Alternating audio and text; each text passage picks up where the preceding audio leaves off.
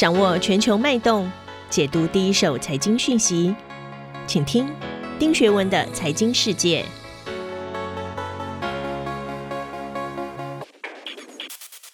大家好，我是丁学文，先跟大家说新年快乐。时间很快哦，我们照例呢跟大家分享一下过去一周全世界发生的重要新闻。首先，一月二十六号，国际半导体协会啊 （SEMI） 公布了去年十二月全球设备制造商出货的金额是三十九点一七三亿美元，这是单月历史的次高，也是历年同期的新高。过了一天之后，一月二十八号，美国国会众议院多数党领袖 s t e n y a Hoyer 也宣布。众议院要审议二零二二年美国竞争法哦，看来半导体产业即将迎来激烈竞争的一年。第二则新闻我要谈的是二零二二年的到来，美国联总会的口吻，我们都发现越来越趋向鹰派。一月二十七号，诺贝尔经济学奖的得主 Paul Krugman 在《纽约时报》的专栏发布看法，认为 Bitcoin 比特币的延烧有可能成为另外一个刺激房贷风暴。随着呢全球货币政策的转向，看起来二零二二年的金融市场诡异难测。那我们要怎么去看呢？首先我要引述的是 CNN，它的标题写的是美国商务部警告部分制造商的晶片供应储备不足五天啊。第二个是经济学人，它的标题写的是狂欢之后什么时候是半导体周期的 peak 峰值。接着是华尔街日报啊，它的标题写的是英特尔将在 Ohio 至少投资两百亿美元。事实上哦，过去两年，大家不管购买的是车子或者是玩具，我想大家都跟我一样，最常听到的就是晶片短缺。这除了让台湾尝到了护国神山的骄傲，不过也惊喜了全球对半导体产业过度集中的担忧，并进一步激发了一个全球性的半导体产业的竞赛哦。看来，二零二二年的半导体产业注定会取代石油，成为全球政治人物战略布局上非常重要的待办事项。一月十三号，我们就看到了台积电自己就马上宣布哦，他在二零二二年要投入高达四百四十亿美元的产能扩充，这个数字比去年的三百亿美元还要高哦，而且是四年前二零一九年的三倍。接着，美国的英特尔也计划呢，在今年要投入两百八十亿美元，这个钱也不少哦。还有一月二十一号，他接着宣布会在 Ohio 做两座大型的代工厂，总成本是两百亿美元。如果选择再接着造六座。总造价会到一千亿美元，哇，开始竞争了。那事实上呢，也不只是做台湾跟美国，韩国的三星也表示，今年的资本支出会超过去年的三百三十亿。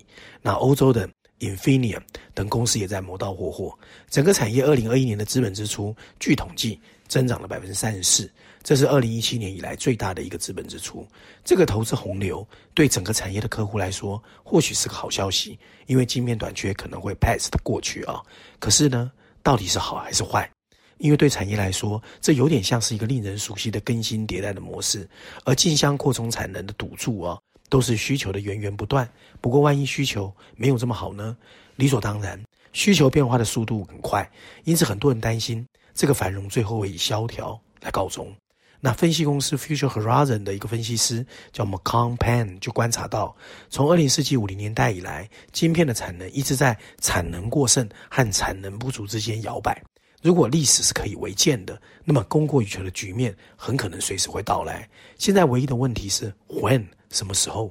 很多分析人士认为很快，智慧型手机的需求正在降温，尤其是中国市场。二零一九年开始，因为疫情扩散，全球的手机销售也在减弱。除非电动车能够跟上，摩根斯丹的一个调查也发现，在一定程度上，由于晶片短缺，百分之五十五的晶片买家都在重复订购，这扩大的需求变成有水分。那高的通货膨胀和迫在眉睫的升息，会进一步打击经济增长，从而削弱需求。所以 Pan 就预计呢，这个周期在二零二二年下半年，就今年下半年，或者是二零二三年初，就可能需求会扭转。那产能万一过剩，全球的晶片制造商，包括台积电怎么办？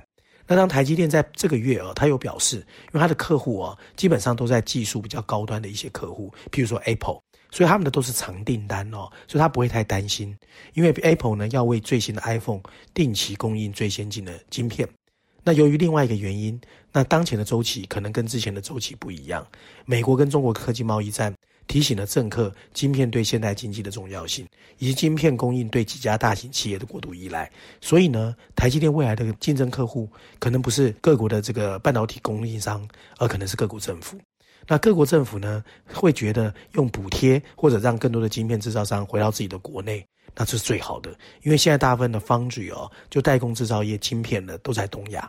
一月二十五号，美国商务部就发表了一份报告，敦促国会通过一项法案，其中包括向晶片制造商发放五百二十亿美元的补贴。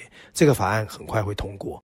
那台积电也不排斥哦，它基本上已经开始在计划，我是不是要到美国或者日本甚至欧洲去盖工厂，就代表说台积电的压力还是有的哦。那不只是这些国家，去年十一月我们也知道，日本也公布了一个计划。那台积电有可能获得三十五亿美元，所以日本有可能是台积电下一个要盖工厂的地方。不过最重要是哦，二零二二年一开始，Omicron COVID-19 又变得事情更复杂，整个行业几乎没办法喘息。那到二零二一年中，疫情引发的晶片供应，所以很多的国家，很多的这个需求者、消费者是因为购买了大量三 C 的电子耐用品，所以需求一下增加。那汽车制造商又接着追加晶片。可是这个行业呢，正在发生变化。政府呢，在二零二二年之后，因为可能升息，因为可能紧缩货币政策，有可能补贴不会再有那么多。所以呢，其实未来到底要怎么办，很多人都在看。那是现在到底有哪些风险啊？我觉得首先台积电的挑战在于美国正加大对半导体的投资。台积电在 Arizona 的新厂虽然有美国的官方补助，肯定不如 Intel。第二个呢，人才供应还有水电土地这些配套上，台积电跟台湾半导体面临到的困境逐渐在显现。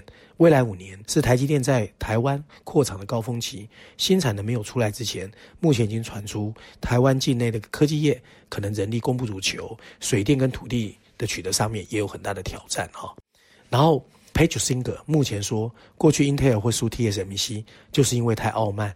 那如果它真的变得不傲慢，那其实基本上台积电还是有压力的啊。第二则新闻，我们首先要引述的是 CNBC，它的标题写的是诺贝尔奖的获得者 Paul Krugman 表示，加密货币跟次级抵押贷款的崩溃有令人不安的相似之处。华尔街日报的标题写的是美国联总会决定提早升息，在三月。经济学人的标题则是一个转折点，市场下跌有可能是因为免费的货币时代即将结束。一月二十六号，美国联准会的 FED 结束为期两天的二零二二年开春第一场例会后，虽然口头宣布利率不变，不过在会后的记者会上，鲍尔表示不排除联邦公开市场委员会就是 FOMC 每一次会议都升一次息，并提到 FED 需要大规模的缩减资产负债表。那在这个之前，华尔街的 Goldman Sachs 的 CEO Damon 就曾经放话，今年 FED 有可能升息七次啊，这是是非常高的。那市场人士普遍认为，其实整个 FED 已经偏向鹰派。那在这样的情况之下，我们看到全球金融市场开始下跌，尤其是科技股。那鲍尔呢讲了很多的话，现在最重要的是哦，他会不会升息已经变得不重要。现在大家都比较确定的是，整个升息已经走在路上哦。那在二零二零年的初的降息和央行的购债忙碌完之后，全球投资者相信央行的刺激措施会永远继续下去，所以金融市场整个陷入了往上走的情况。今天投资者也开始慢慢了解，免费货币的时代可能会结束，金融市场陷入了痉挛。市场现在预计利率会在二零二二年升息最少四次，那通货膨胀可能是越来越高。在这种情况之下，其实股票市场下跌就没有什么好奇怪的哦。那对金融市场为什么有那么大的影响？主要几个原因。第一个，长期资产的重新定价，利率如果开始变化，股票的估值就会被大家重新去定义。那现在的股票市值真的太高。第二个，对实体经济的影响。那升息对实体经济的影响比较慢，也更难预测。超便宜的资金让企业在二零二一年筹集了大量资金，可是这种繁荣是不会永远的。随着房价飙升，购房者抵押贷款的压力越来越大，陷入困境的企业也利用了政府的支持，所以实体经济其实并没有往上走。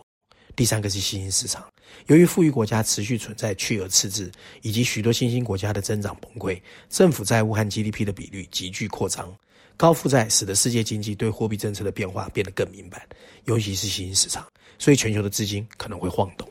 第四个，家庭资产，由于最近哦经济衰退的严重程度越来越大，家庭的资产负债表比你预期的要来得差，所以在这种情况之下，如果联总会决定收紧货币政策，对每个家庭的债务状况也会雪上加霜。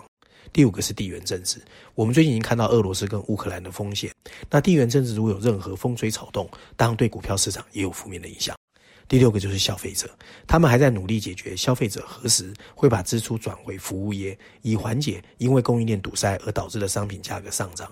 经济数据变得更难解释，例如，如果零售额下降，是否反映了经济疲软，还是反映了正常消费模式的可喜回归？全球经济实力，它在承受高利率能力的不确定性，加上各国央行担心通货膨胀的扳机手指，意味着市场进入一个新阶段。在疫情的大部分时间里，即使世界经济处于低谷，廉价资金也将价格推向了惊人的位置。今天，他们跟 Destiny 命运紧紧相冲，这就难怪为什么 Paul Krugman 会用比特币来形容它有可能是像次贷风暴，因为比特币在过去几年，除了特斯拉的电动车之外，是涨得最没有道理的。在这种情况之下，恶性通货膨胀或者很多人害怕错失良机，这种投机性的资金其实随时可以撤回的。那现阶段呢？美国联总会会不会是唯一的担忧？去年市场上的增长很大程度是基于更强劲的经济、可观的收入和利润，而低利率、被压抑的需求和高达一点九兆美元的财政刺激推动了美国的非凡增长。可是现在这些推动力正在消退。首先是经济放慢啊！一月二十五号，国际货币组织 IMF 已经把二零二二年的美国 GDP 增长预测下调一点二个百分点到百分之四，所以全球经济确实有放慢的一个迹象。第二个是利润挤压，随着投资者考虑未来几个月的需求前景，人们对它的兴奋程度会变得比较低。经济放慢会挤压利润，从而导致收入放慢。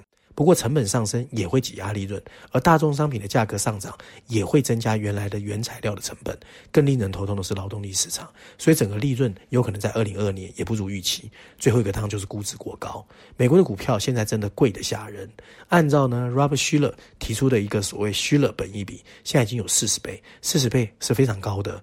所以呢，全世界最有名的一个 ETF 公司 ARK Innovation，他就说呢，整个市场里面呢，它比峰值已经下跌了百分之五十。所以，其实全世界已经开始有一些担心，这就难怪为什么投资者最近开始靠拢曾经不受欢迎的石油股，譬如 Exxon Mobil。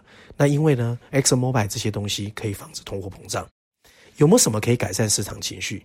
投资者最终可能会抓住一些好消息，还是有好消息？首先，Omicron 有可能是疫情的下半场。如果欧盟可真的能平息，全世界经济可以复苏，这当然是好消息。另外一个就是呢，中国的经济看起来也有可能走缓。譬如说，最近对于限房这件事情，就在放松它的口径。如果中国持续的宽松，或者是开始去催生它的经济发展，那对全世界也是有好处的。那承受巨额损失的投资者，可能希望鲍尔的语气不要那么强硬。相反，他听起来更担心是消费者价格上涨，而不是股价下跌。他不 care，动荡的股市不应该成为决策者的首要担忧，这是对的。可市场调整可能会更符合美国联准会的目的。所以呢，现阶段为止还好。好消息是，企业债券的息差始终保持稳定，股票价格的波动很大，不过短时间之内可能还没有看到太大的危险。我们还是要拭目以待。按照往例，我要推荐一下《经济学人》的封面故事。在这一期的《经济学人》封面设计非常形象，我们看见一个左轮手枪瞄准着蓝色的乌克兰地图，左上角几个黑色字体，大字写的是“俄罗斯轮盘”，小字写的是“乌克兰的危机”。那这次文章的内容呢，主要提供在人类历史的冲突上，很少有像现在这样把全球命运维系在一个人的身上，说的就是普丁。普丁入侵乌克兰是不是箭在弦上？要不然他干嘛大规模让那么多俄罗斯军队在乌克兰的边界上？还是他只是虚张声势，想让他的邻居或者北约或者西方世界进行敲诈？没有人知道普丁的真实意图，即使俄罗斯的外交部长也是状况外。经济学认为，很难想象会有一个国家像俄罗斯这样，国家利益跟领导人追求的目标如此不同。俄罗斯其实如果跟西方和平相处，他的利益是最大的。不过，普丁站在历史的角度，他们又希望能够告诉俄罗斯人，他们需要一个强人来捍卫西方的欺凌。但不能否认，现在的普丁确实拥有主动权。不过，他也面临着充满风险的选择。一个大型战争会带来难以预期的风险。不过，风险较小的战争又无法停止乌克兰向西漂移。如果战争真的爆发，说真的，其他地区的侵略者必定会跟着蠢蠢欲动。例如，中国会不会入侵台湾？在伊朗和叙利亚的政权也会认为他们使用暴力也不会受到惩罚。如果情势这样发展，那么世界上众多的边界争端会被引爆。由于风险过大，加上欧盟的尴尬情势，经济学人最后认为，西方应该用三种方式来加以呼应，那就是想方设法组织，让外交官保持谈判，还有做好多元化能源政策的准备。以上就是今天我想跟大家分享新年期间大年初一全球重要的财经新闻，希望大家喜欢。新年快乐，我们下次见。